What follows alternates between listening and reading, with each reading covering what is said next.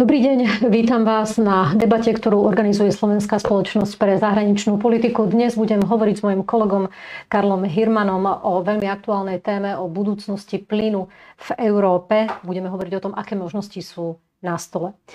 Takže dobrý deň, vítaj. Dobrý, ďakujem za pozvanie. Do Európskej únie stále prúdi ruský plyn, to znamená, že stále platíme denne miliardy eur. Mimochodom, koľko to je za celú Európsku úniu? Ja som zachytila také rôzne údaje, že koľko denne posielame do Ruska za plyn a ropu. Záleží, ako je to podľa mňa presné sčítanie nepresných čísel, lebo tie kontrakty sú rôzne. Môže to byť tak do miliardy eur denne? No, ako pri týchto cenách áno. No a to je samozrejme obrovská suma, vďaka ktorej Vladimír Putin financuje vojnu na Ukrajine, takže sa dá povedať, že doslova platíme my, Európania, tie bomby, ktoré on zhadzuje na Ukrajincov, preto je stále na stole otázka. A ktoré mieria už aj na nás. A ktoré mieria na nás a môžu sem zajtra dopadnúť aj na naše hlavy, samozrejme. Na stole je preto otázka, či by sme nemali okamžite odstrihnúť tieto dodávky, predovšetkým plynu, do Európy. Zatiaľ európski lídri sa tomu bránia, mnohí, najmä teda Maďari a treba z Nemci vystupujú proti tomu, tvrdia, že to by bola ekonomická katastrofa, napriek tomu, že vykurovacia sezóna už teda nie je, ale európsky priemysel je do značnej miery závislý, závislý na plyne. Ja som ale na druhej strane zachytila takú analýzu od spoločnosti Wood Mackenzie, že do konca októbra by sme v pohode vydržali Európa, keby sa možno trocha uskromnila, že ten priemysel by to pri súčasných stavoch zásob aj tých alternatívnych zdrojoch dokázal potiahnuť. Aká je teda realita? Čo by sa stalo reálne, keby sme sa dnes odstavili od ruského plynu? Moja téza je trošku iná. My sa musíme pripraviť na to, že nás Putin sám vypne, čo si myslím, že nie je prázdne strašenie, keďže od leta minulého roku nám tie kohutiky reálne na tých plynovodoch škrtí a zásadným spôsobom. Len pripomeniem, že pred Vianocami vypol plynovod Jamal Európa, ktorý ide do Nemecka cez Bielorusko a Polsko. Je to tradičná tranzitná trasa od konca deväťdesiatych rokov. Nikdy v zime tam nebol prázdny plynovod, naopak išiel na plný svoj technický výkon, takmer deväťdesiat miliónov kubíkov denných, pred Vianocami nula. A tá nula bola až do prvého druhého marca, keď začalo niečo tiec z Ruska, ale aj tak sú tie objemy veľmi zanedbateľné, veľmi skáču. Podobne na slovensko-ukrajinskom tranzitnom koridore ten objem prepravy, nehovoriac o zrovnaní s minulými rokmi, prudko poklesol, ale, ale aj od začiatku roka výrazne poklesol proti oproti, povedzme, decembru, mm-hmm. keď, keď v januári tiekli, boli dni, keď tieklo menej ako tridsať miliónov kubíkov denne. Ja ťa doplním, že dnes som čítal informáciu, že na apríl si Gazprom nezazmluvnil tiež plný objem. A to on, na, ako, on to urobil už od minulého roka, že nezazmluvával. Ako, na slovensko-tranzitnom, ukrajinskom tranzitnom koridore má objednané kapacity aj ukrajinského operátora, aj u Eustreamu dlhodobo na určitý objem, za ktorú platí tú kapacitu, aj keď ju nevyužíva. On ju teraz nevyužíva a napriek tomu za to platí. Ale na tom spomínanom Jamal Európa tam si objednáva prakticky na základe aukcií, tam nemá predplatenú kapacitu. No, aby sme sa posunuli ďalej. Skrátka, hej, teba to môže urobiť Putin. Proste toto je dôkaz o tom, že Putin to môže urobiť, keď bude už v takej situácii, že jednoducho bude používať krajné metódy. A takže my sa na to musíme pripraviť. Súhlasím, ten názor je aj v Holandsku, proste v viacerých krajinách EÚ, aby sme to neurobili okamžite, aby sme to neurobili proaktívne my, hneď teraz, pretože e, musíme to urobiť tak, aby, ako sa hovorí, operácia sa podarila, pacient zomrel, to by bol zlý výsledok, mm-hmm. že my by sme odstavili plyn a my by sme v zime mrzli nasledujúcu zimu, to, to si strelíme do vlastnej nohy. To je, nezm- to, ne, to je nezmysel. Takže my to musíme urobiť tak, aby, aby sme to zmanéžovali takým spôsobom, aké hovorí my, my, tak to je Európska únia, nielen Slovensko, a už to Slovensko možno až, až proste, že sa musí k tomu pridať, aby, aby sme ten proces zvládli bez toho, aby sme si nenapáchali viacej škôd, čo by zase oslabilo našu pozíciu voči Rusku. Dobre, a keby sme sa a, bavili a, o nejakom horizonte? A bavíme sa, a tu teraz to, čo bolo spomínané, že do oktobra, áno, teraz ten plyn, čo je, to postačuje na tú prevádzku priemyslu a podobne, ale my musíme sa zásobiť do zásobníkov na budúcu zimu. My sa nebavíme v horizonte tohto roka, ale my sa bavíme v horizonte do leta alebo do jary budúceho roka. Mhm. Takže, takže na tento proces sa musíme pripraviť. Tie možnosti už deklarujú, na rozdiel zase od Slovenska, už konkrétne plány. vrátane dvoch najväčších odberateľov ruského plynu, a to je Nemec a Talian.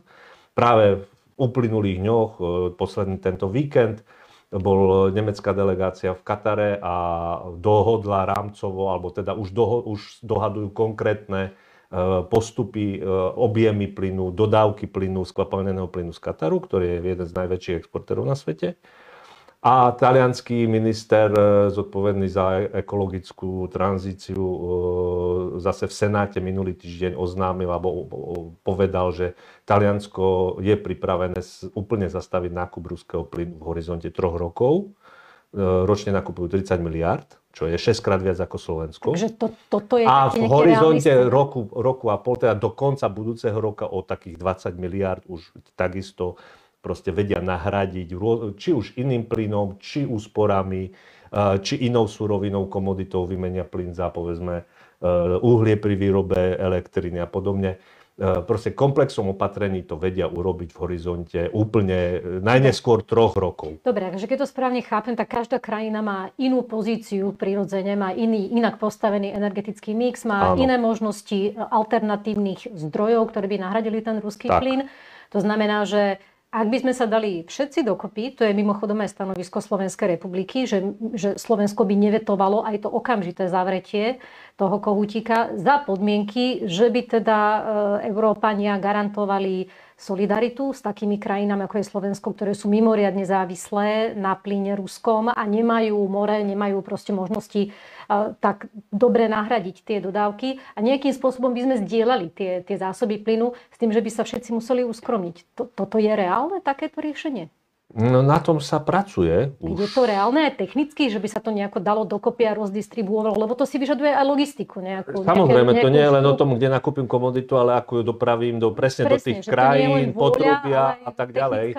Tu ale zase, tu, tu si každý musí urobiť svoju domácu úlohu v prvom rade sám, respektíve urobiť každý ten konkrétny plán.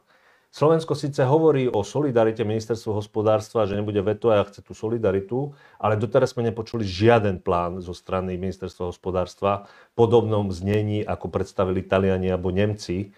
Takže my, my, my si tu nerobíme základné domáce úlohy, za ktoré za nás nikto neurobí. A keď sa už bavíme napríklad konkrétne o plynovodoch, my doteraz nemáme dokončený prepojovací plynovod s Poľskom, pričom Poliaci ho už majú dávno dokončený pod Duklu po hranicu, a na, na slovenskej strane doteraz nie je dokončený. A to je významný plynovod, ktorý nás prepája s e, terminálmi práve na skvapalnený plyn v Poľsku a jeden malý terminál v Litve, ale proste každý kubík hmm. sa počíta. Ale to asi nie je riešenie, ktoré by sa dalo urobiť nejako rýchlo, aby nás zachránilo. No, ak by ten plynovod už bol hotový, tak už, už ten nákup tankerov, už, už by sme... Ale, ale to je náš problém, že my meškáme. Poliak už to dokončil. My rozdávame úlohy na všetky strany a my si neplníme základné svoje úlohy, ktoré tu máme na stole. Určite áno, ale čo sa dá robiť? A, a, a, a, a potom samozrejme aj ten partner európsky nás pozrie, no dobre, a však, ako však robte už niečo a, a sami niečo dajte na stôl. A to sa netýka len toho, že vymením ruský plyn za iný plyn. Ako tu máme kopec projektov, ktoré tu ležia na stole s využitím obnoviteľných zdrojov a podobne, ktoré áno... Ne, Viete, teraz, že niekto je múdry a že ja som to hovoril, ako bolo mi odkázané. Ale však tie projekty tu sú už roky. A to, to, to že sa nerealizujú ani za tejto vlády, sa významným spôsobom nepokročilo. Za tie dva roky. Dobre, mali sme tu pandémiu covidu a podobne, ale energetika ide bez, bez ohľadu na to, či je pandémia alebo nie. Ale keby sme sa vrátili... A mnohé tie projekty sú práve v dosahu mhm. štátu. Keby sme sa vrátili k tomu, že je to technicky možné a je tam aj, aj vôľa, jednak tá technická možnosť, ale aj tá politická vôľa urobiť takéto riešenie medzi európskymi štátmi, že takúto solidaritu... Podľa mojich informácií áno. Uh-huh. Ako presne o tom sa rokuje, presne o tom Európska komisia tie plány prepočítava, o tom rokujú so s našimi strategickými spojencami, nielen politicko-bezpečnostnými, ale v dodávkach energie, ako sú Spojené štáty, Austrálie, povedzme tento Katar a niektorí ďalší.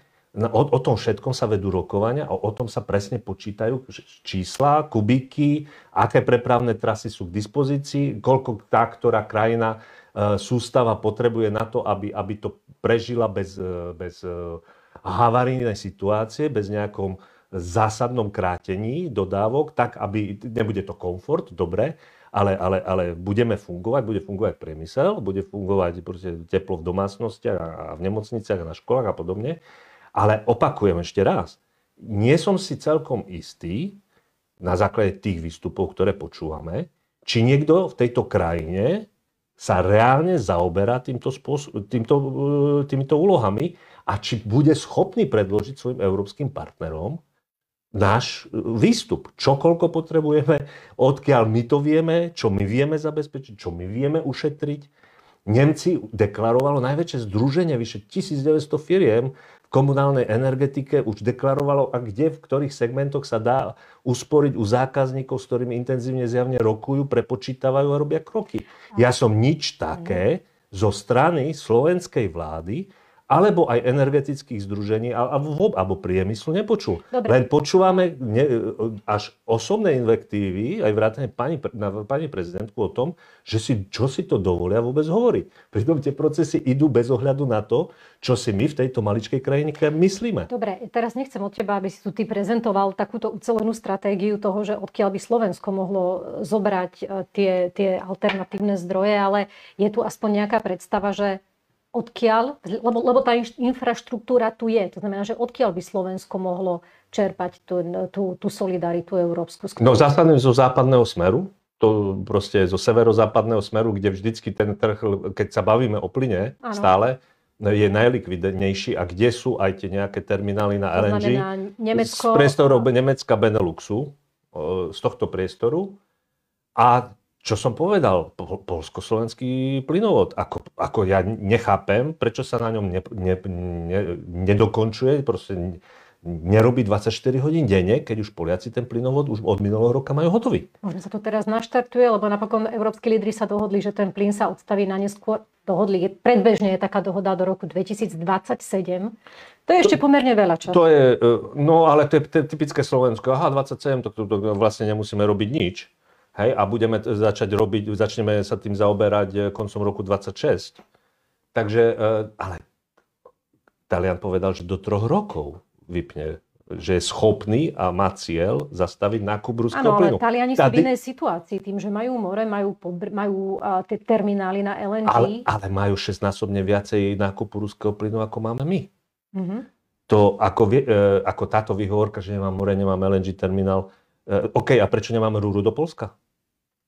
Hej, keby sme mali more, tak ani ten el en gé terminál doteraz nemáme. Som o tom presvedčený. Takže ako... Uh, a, ale to nie je len o tom, že odkiaľ zoberiem ten plyn iný.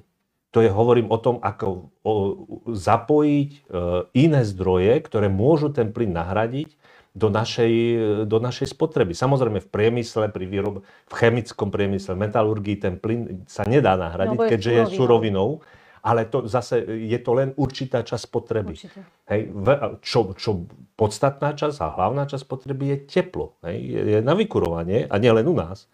A tu aj vďaka tomu, že máme systémy centrálneho vykurovania, ktoré mnohé západné krajiny a mesta nemajú, práve vďaka tomu môže sa ten plyn nahradiť alebo aspoň výrazne eliminovať inými zdrojmi oveľa flexibilnejšie za oveľa kratší čas a za oveľa ekonomicky rozumnejšie náklady. Čo by boli také zdroje? Napríklad biometán? Biometán je jeden zo zdrojov, ale na Slovensku určite toľko preklinaná a úplne až mystifikovaná lesná biomasa, ktorá je zdrojom, je to normálny zdroj, je to, ktorý sa dá využívať rozumným, ekologickým ekonomic- a ekonomicky únosným spôsobom, bez toho, aby sme si vyklčovali lesy. Príklady máme v Európe veľmi veľa. Tam, tam naozaj ochranári veľmi sa ale, ale, na toto hnievajú, že to by ale, znamenalo okamžite klčovanie tých lesov. Ale tí ochranári tomu nerozumejú. To, čo, tí, ktorí toto tvrdia, tomu vôbec nerozumejú. Tak odkiaľ by brali tú štiepku? Ale, ale normálnym lesným hospodárením. Tak, ale viete, ako my máme hospodárske, gro hospodárske lesy a vždycky budú. Táto, takisto ako to je vo, v Škandinávii, kde tá, to sú ešte ekologickejšie krajiny a pozrime sa, ako to funguje. V pobaltských krajinách to rovnako funguje. To je vulgarizácia a úplne, a hovorím až, až e, absolútne nepochopenie tejto témy, keď si niekto myslí, že teraz idem používať lesnú biomasu a ten les vyklčujem. Dobre, a, a, ďalšiu zimu, a ďalšiu zimu bude mrznúť. A po technologickej stránke je Te- to také jednoduché te- prejsť na tú biomasu? Áno, lebo máme centrálne systémy vykurovania. Uh-huh. A tie je možné pre- prevodiť kotol, jednoduché? Treba, áno. Ako ten, ten rozvodný systém zostane rovnaký, lebo to je ohrev vody. Tam treba vymeniť len kotol. Uh-huh. A tie kotle, v súčasnosti tie technológie, energetická efektívnosť a účinnosť tých kotlov je na takej istej úrovni ako plynu. Drevo nie je primitívne palivo. Už dávno nie je. Dobre, takže čo tam ešte máme? My sa bavili biometán. Tam inak viem, že to nie je veľmi veľká to možnosť. Jednak, že nie je veľká a napojiť biometánky, niektoré bioplynové stanice teda na, na, na plynovodné je zase problém, lebo sú veľmi ďaleko. Ale samozrejme, každý kubík sa počíta. Že asi desať percent, ja som počula, že by a to, to je bolo, dosť. Že by to áno, a to, a to, a to, a, a to je do, potom máme teda biomasu, ešte nejaké ďalšie alternatívy. Geotermálna energia, ktorú máme pod zemou, už toľko aj mnou spomínaný, keďže som kedysi pri tom bol, geoterm košický, ktorý už dávno mohol byť. Ako zase, nie že mudrujem, ale v roku dvetisícdesať som bol predseda dozornej rady v teplárni Košice a vtedy sme to už mali pripravené, nakreslené. Len padla vláda, prišla nová vláda, prišiel nový manažment, ktorý uprednostnil nákup uhlia a miesto geotermálnej energie. Ten projekt je natoľko rozpracovaný, že nie na budúcu vykurovaciu sezónu, ale na ďalšiu by už určite mohol byť pripravený a zapojené. Podstatná časť mesta alebo, alebo spotreby by fungovala. Aby sme nešli do nejakých lokálnych tém teraz. Ale, to, ale moment, ale Košice sú druhé najväčšie mesto. Áno.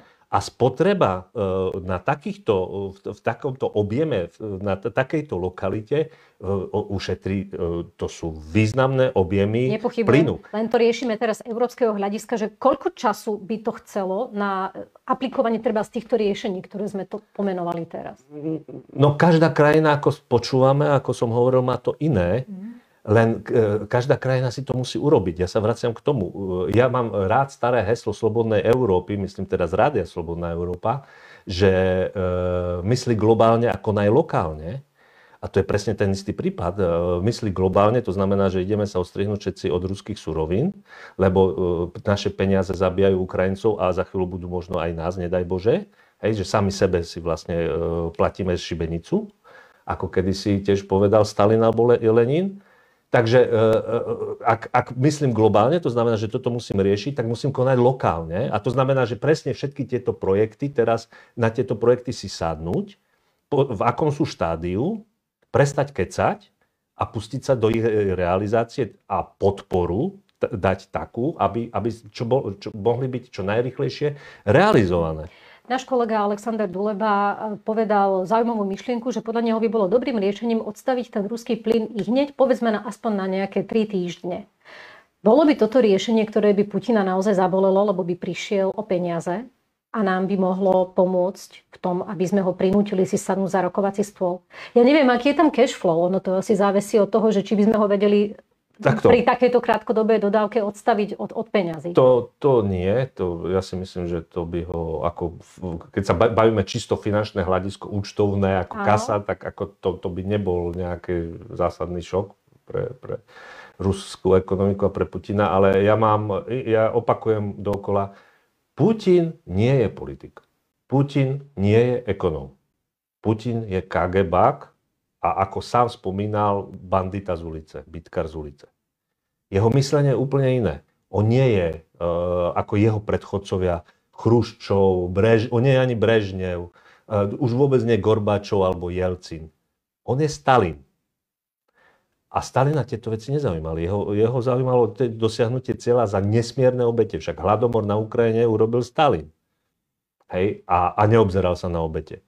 A, a ďalšie veci, ktoré proste išlo cez, cez, cez mŕtvoly. Išiel cez mŕtvoly. Putin ide cez mŕtvoly. Jemu takýto náš krok, ak by nebol urobený e, zásadným spôsobom a, a definitívne, jeho, jeho by nevyrušil. Ak by sme to aj urobili, zase e, je to, hovorím, z taktického hľadiska, že my nemôžeme zase dopustiť, aby my sme sa dostali do e, krízovej situácie, aby nám tu vypukli nepokoje, lebo to by vlastne posilnilo Putina a jeho piata kolóna v našich krajinách a zvlášť na Slovensku by bola na koni. Proste výsledok by bol presne opačný. Mm-hmm. A takže, takže ne, nemôžeme to robiť bezhlavo, ale musíme to robiť účinne, tak, aby, aby sme každý kubík, ktorý znižíme nákup plynu a, a tonu ropy z Ruska, je, je veľmi významným faktorom, ktorý ho oslabuje. Už, ale už terajšie sankcie, netreba až zase, zase z toho robiť až taký, uh, um, alebo teda je to dôležitá vec, ale, ale uh, vidíme a už prichádzajú správy, že mnohé tie terajšie sankcie, ktoré máme, už začínajú sa prejavovať veľmi výrazne v ruskom hospodárstve a ochromovať chod ruského hospodárstva, vrátane ruskej energetiky samotnej. Mm. Takže, takže ono, uh, hovoriť len o tom, fetišizovať, že teraz, keď zastavíme nákup plynu, všetko vyriešime, no nie je to tak. Potrebujeme počkať, alebo možno dať im aj čas, aby zabrali, aby sa prejavili tie, tie sankcie. Zostrieť aj ešte tie, ktoré máme, tie, ktoré možnosti. Máme. Každopádne, aby sme sa rozprávali aj o tých alternatívnych zdrojoch, ako si už povedal, Nemci rokujú s Katarom napríklad, tak to je jeden z možných zdrojov, no. Ako naradiť ruský plyn. Do akej miery ale? Vieme, že momentálne Katar má vypredané tie svoje zásoby smerom do ázijských, na ázijské trhy. Neviem, do akej miery, alebo že o akom časovom horizonte sa bavíme, že by Katar mohol teoreticky nejaký plyn dostať do Európy a do akej miery by nám to pomohlo. Takto. Zase vrátim sa k Vianociam. Všetci nakupovali, nikto si to nevšimol dokopy. Tesne pred Vianocami Putin zastavil Jamal Európa. Ceny vybehli mimochodom vtedy, na spote boli ceny také, ako vybehli teraz po útoku na Ukrajinu. Teda po dvadsiatom štvrtom februári my sme už pred Vianocami mali takéto ceny, pár dní alebo pár hodín na spote. Áno. A potom prišla zase presne v sviatočnom období odrazu informácia, že flotila tankerov, čas proste tankerov, ktoré smerovali do Ázie, sa od, dostala príkaz, sa otočili a, a sa otočili na európske terminály. A naraz cena medzi sviatkami klesla o z tých dvesto eur za megawatthodinu niekde na osemdesiat deväťdesiat, čo je tiež vysoká hladina, ale samozrejme je to obrovský rozdiel medzi osemdesiat a dvesto. Ale a na tej hladine sa, okolo tejto hladine sa táto cena pohybovala až do dvadsiateho štvrtého februára, keď Putin e, napadol Ukrajinu. Potom zase vybehla, vybehla dokonca aj nad túto úroveň, až, až niekde pár, bolo pár hodín alebo dní, e, v niektorých dňoch až tristo, ale teraz sa zase vracala smerom k stovke a, a už mm-hmm. dokonca aj pod sto eur. Príklad tej udalosti vianočnej je podľa mňa tak, taký case study, ktorý hovorí o tom, čo by sa mohlo diať, alebo akým spôsobom to vieme eliminovať, tieto hrozby, že nám Putin zavrie ten kohútik. Sa vraciam k svojej téze, že Putin to urobí a že sa to dá. To, že či má vypredané Katar, alebo nemá vypredané, to nevidíme do toho. Nie som si, nie som si istý, nakoľko tie informácie sú, sú korektné, nakoľko nekorektné. V každom prípade vieme, že Katar za minulý rok, pred pár rokmi dozadu, bol významnejší dodávateľ suroviny na Európu. A vieme o tom, že, že tam nastali potom spory medzi Katarom, lebo tam to centrálne organizuje štát, emír, ktorý vládnu, hej, a európskymi obchodníkmi, ktorí, ktorí nedodržali dohody s, s Katarom. A napríklad sa dialo to, že tanker, ktorý si kúpili do Európy, na oceáne otočili a poslali ho do Ázie. A čím vlastne zase vytvárali konkurenciu samotnému katarskému plynu. Hej? Akože mm-hmm. katarský plyn konkuroval katarskému plynu, čo sa, čo sa Katarčanom nepáčilo a, a považovali to za veľkú čo tým, podpásovku. Čo tým chceš povedať, že teraz by nemuseli byť ochotní spolupracovať? Nie, tým, tým chcem povedať, že ak teraz, aj podľa tej informácie, ktorá bola zverejnená, lebo to... Ako nevieme presne, že či bola presná a detaily, ale, ale tam sa hovorí o dlhodobej spolupráci Nemcov, nemeckých firiem, lebo to bolo nemecký minister hospodárstva spolu so celou skupinou plynárenských nemeckých firiem. A tam sa hovorí o dlhodobej spolupráci. To znamená, že ja z toho dedukujem, že proste európski obchodníci sa budú teraz správať inak voči tomu Kataru. Tie zmluvy budú dodržiavať alebo budú záväznejšie, mm-hmm. budú dlhodobejšieho charakteru a pre toho Katarčana, ktorý je strategickým spojencom Spojených štátov, však najväčšia vojenská základňa mm-hmm. v Perskom zálive je na území Kataru A Katar nemá dobré vzťahy so Saudskou a so svojimi susedmi. Tam pred pár rokmi dokonca susedia na nich uvalili embargo, takže ten Katar musí spolupracovať so Spojenými štátmi a ergo s nami, so Západom. Tak ten Katar na základe týchto vecí tie tankery môže z Ázie otočiť zase naspäť do Európy. Môže to urobiť nejako rýchlo?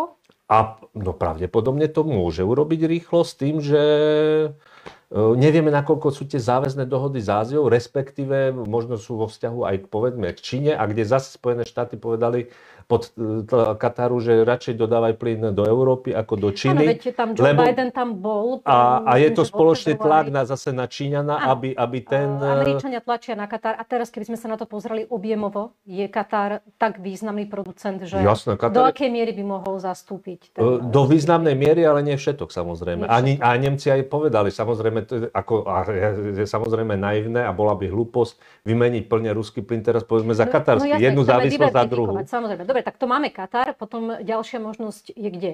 Irán? Irán nie, určite nie. Prečo? Uh, tak lebo Irán je problém.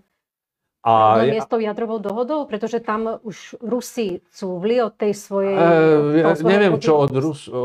Je tam veľký vplyv Rusa na Irán, mimochodom. A Irán má síce obrovské zásoby plynu, ale vzhľadom na tie embarga za posledné roky tam nedošlo k investíciám do otvárky tých ložísk. A kým by sa uviedli do ťažby, tak to trvalo mm-hmm. niekoľko dlhých rokov. V tomto je problém. Lebo len aby som to, aj dostala, v tomto je problém. Aby som to dostala do kontextu, tam sú teraz práve rokovania, prebiehajú, ešte nie sú definitívne o tom, aby sa teda dokončila tá jadrová zmluva s Iránom, ktorá by umožnila zdvihnutie sankcií na Irán a umožnila by mu opäť teda na, obchodovať. Ale to skôr bude o rope. Keď, tak to bude o rope, Ropa, lebo hovorím, plyn. Ale plyn zase, treba, jednak hovorím, otvárka ložisk, tam sú zložité geologické teda pomery, potom to... zase rúry odtiaľ nejdú, kým sa postavia rúry, to ešte dlhšie trvá, keby sa postavili skvapalňované kapacity, tak to tiež nejakú dobu trvá. Dobre. Plus zase Irán je problém pre celé krajiny Perského zálivu, takže keď začneme viac spolupracovať s Iránom, tak sa tí ďalší na nás budú pozerať veľmi jemne povedané krivým okom. Takže ako Irán by som Irán vynechal momentálne z tejto diskusie. Je to Severná Afrika, presne to som chcel povedať, v prvom rade Alžírsko, kde je dokonca prázdny plynovod, lebo pred rokom alebo pred dvoma sa Alžírsko pohádalo s Marokom, keď toto poviem ľudovo, a cez existujúci tiež starý plynovod sa prestalo prepravovať smerom na Španielsko, keď sa vyrieši tento konflikt, na ktorom teraz sa pracuje, aby sa tie dve krajiny a vlády a a uzmierili a, a tak, tak, tak to znamená okamžite niekoľko miliárd, slušných miliárd ročne plynu. To isté Taliani rátajú z Alžírska takisto, že viacej ešte môžu dovážať. Sú tam proste dostupné kapacity, aj ťažobné, aj technicko-prepravné, logistické, čo je dôležité, hej, že proste už sú. Oni sú, jak sa hovorí, po česky gmáni, mm. takže ako dá sa s tým pracovať veľmi rýchlo. Uh, Potom stále ďalšia vec je, že sa rokuje a, a čo, aj, aj, aj sa vlastne nejak dohodlo s tými tradičnými inými potrubnými dodávateľmi, hlavne Nor, ale povedzme už aj Azerbajdžanec, ale aj ten Alžírčan, že sa výrazne obmedzia technické odstávky v tomto roku. Takže by sa navýšila produkcia. E, tak by sa tá dodávky navýšili ako v sumáre. Hej? Mm-hmm. Že, lebo je nutné robiť každý rok nejaké opravy, nejaké proste, na tých technických zariadeniach, na tých dlhých stovky, tisícky kilometrov dlhých potrubiach. Ale dá sa niečo, povedzme, dá sa niečo presunúť, vyvíš. Nie je to tak horúce.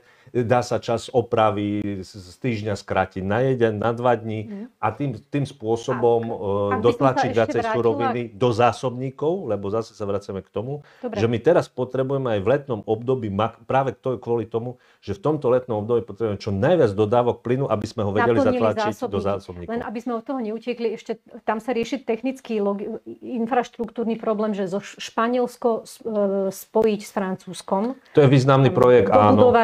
To, to, to znie ako pomerne náročný projekt, lebo sú Nie, tam hory. No pokiaľ ja viem, no, hory, hory sú aj karpatské, keď prechádzame Poľsko, hej, Duklu. Toto nie je problém. Problém bol ten, že oni takisto, ten projekt bol zablokovaný v roku osemnásť zhruba, dvetisíc osemnásť, na základe tiež sporov, ktoré boli také dosť jalové medzi Francúzmi a Španielmi. A hlavne tam vstúpili regulátori, respektíve francúzsky regulátor, ktorý asi viac hájil záujmy francúzskych obchodníkov ako liberálneho trhu. A, a ak by sa to prelomilo, a na tom sa tiež teraz rokuje, aj intenzívny tlak aj zo strany Bruselu, Európskeho parlamentu a, a Európskej komisie. Ten projekt bol nakreslený, pokiaľ ja mám správne informácie. Takže by sa to dalo zrealizovať. Takže on by sa dal, keby sa teraz dalo povolenie a, a urýchlili sa celá tá, celá tá realizácia, tak ten projekt asi nie tohto roku, ale budúci rok už by mohol byť zrealizovaný. A to je významná vec, aby bolo vysvetlené kvôli čomu, lebo Portugalsko a Španielsko má prebytok aj kapacít na skvapalnený plyn, terminálov. Takže t- t- to je vlastne úzké hrdlo, cez ktoré proste by sa ten skvapalnený plyn viacej, teda tie terminály využili na sto percent. A, a ten prebytok by sa tlačil cez toto potrubie ďalej na Francúzsko a ďalej na Nemecko, Benelux, čo by zase pomohlo aj nám, až po Slovensko, by sa zvýšili tie tlakové režimy v potrubiach, ten objem plynu by sa zvýšil a tým pádom by sa to, to čo sme hovorili, to vybalancovanie na, na všetky tie členské krajiny EÚ až, a smerom aj, aj na Balkán by bolo oveľa lepšie. Ešte jeden zdroj sme nepomenovali a to je navýšenie ťažby v ú es á. Kde sú... To je americký skvapalnený plyn, tak. Ktorý, ale to je aj Katar, takto, v horizonte Austrália, v horizonte Austrálčania sú významní producenti a takisto tie tankery z Austrálie, aj vzhľadom na tie napäté vzťahy. Nie, to asi väčšia vzdialenosť. To je, a, a, ako tým lodiam to nevadí, tak ako keď idú zo Spojených štátov skvapalnený plyn do Číny, tak môže ísť aj z Austrálie do Európy a stále je to dobrý biznis. Takže to, to nie je problém. Ako fakt, to, to, to je trošku mierne zvýšené náklady. Potenciál toho amerického plynu. A americký uh, bude rásť. Budú sa teraz dávať v nasledujúcich dvoch, troch rokoch, ale nie v Spojených štátoch, ale aj inde. A vrátane Kataru. Do prevádzky nové kapacity na skvapalňovanie. Už, už sa stavajú, to, to je jasné, že budú. A aj nové prepravné teda tankery sa stavajú. Takže v horizonte dvoch, troch rokov výr, pribudne výrazný objem pli, skvapalneného plynu na trhu. A to je presne ten objem, ktorý značná podstatná časť by mohol skončiť v Európe, vzhľadom na to, že značná tých kapacít je v, po, v našich spriateľených strategických a partnerských krajinách. Teraz sa pozrieme na toto, že ideme aj v Európe teraz budovať ďalšie terminály na skvapalnený plyn. Áno, to hovoria aj napríklad Taliani, Nemci konečne idú budovať. A ako rýchlo sa to dá postaviť? Plavajúci terminál, takzvaný plavajúci, čo je na ostrove Krk, ktorý teraz s veľkou slávou konečne es pé pé prvý tanker skvapalneného mm-hmm. plynu doviezli, to sa dá postaviť v horizonte roku, roku a pol. Rok a pol. No, ale otázka na stole je taká, že má, aký to má zmysel? A do akej miery je to efektívne, keď my sa chceme z dlhodobého horizontu zbaviť tej závislosti na tých fosilných palivách? My tu no. máme nejaký Green Deal, my tu máme nejakú predstavu o uhlíkovo-neutrálnej ekonomike a v rámci toho Green Dealu sa predpokladalo, že ten plyn bude len dočasným, takzvaným tým tranzitným prvkom toho energetického mixu a potom sa to utne. Tak aký zmysel má, keď my teraz budeme investovať miliardy eur do celej tejto infraštruktúry, aby sme ju o pár rokov vyhlásili za nepotrebnú? No takto, do, terminus technicus dočasný, ja si pamätám zo svojej mladosti, dočasne trvá dvadsať rokov. Nič nie je to, také trvalé ako dočasné riešenia. To, to, toľko tu, to, ako dvadsať niečo bola sovietská armáda, ktorá tu bola dočasne, takže toto to je ten, ten pre mňa vnímanie dočasnosti, nejaký horizont. A, a to zodpovedá aj tomu plynu. Musíme si to takto povedať, že keď sa bavíme, to je ten horizont zhruba dvadsať rokov. A takže to má zmysel tým pádom sa tým zaoberať. Ale ja som začal už vtedy, keď aj o slovenských veciach, že aj, aj tí Taliani, aj tí Nemci, to je, jedna téma je vymeniť ruský plyn za iný plyn a iná téma je nahradiť ten plyn obnoviteľnými zdrojmi, lokálnymi, ktoré sú dostupné za ekologicky, ekonomicky rozumných podmienok, udržateľných. Úspory, energetická efektívnosť, tu by som dokonca dal na prvé miesto, pretože tu stále máme obrovské rezervy, všetci. A na Slovensku zvlášť. Musíme sa uskromniť, skrátka. Nie. Energetická efektívnosť neznamená sa uskromniť. Energetická efektívnosť znamená, že spotrebujem menej, menej. E, toho pri zachovaní rovnakého komfortu. To znamená, a, a, a to znamená ešte navyše, že, že ušetrím. Lebo spotrebujem menej, takže ma to bude stať v sumáre menej. A to je, to je cesta, ktorá, ktorá je jasná ktor- a po ktorej sa má, ideme, ale zase aj za posledné roky sa uh, od, urobilo, viacej sa o tom rozprávalo, ako sa urobilo.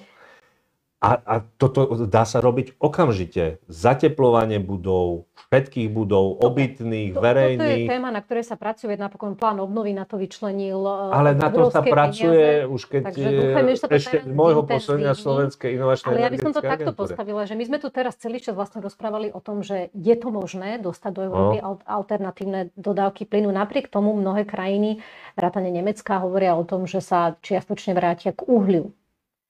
A, a tým pádom je, je ohrozený celý Green Deal, je ohrozená, Nie, ohrozená, ohrozený ten cieľ bez uhlíkovej neutrality. Dneska som počula generálneho tajomníka O S N hovoriť o tom, že sa na nás teda opäť aj pod vplyvom všetkých týchto okolností valí klimatická katastrofa, ktorá už je nevyhnutná, že všetky tie ciele z Glasgow, ktoré boli stanovené, sú v podstate takmer vynulované, alebo teda zrušené práve tým, čo sa deje a tým, že mnohé krajiny sa chcú vrátiť k uhliu.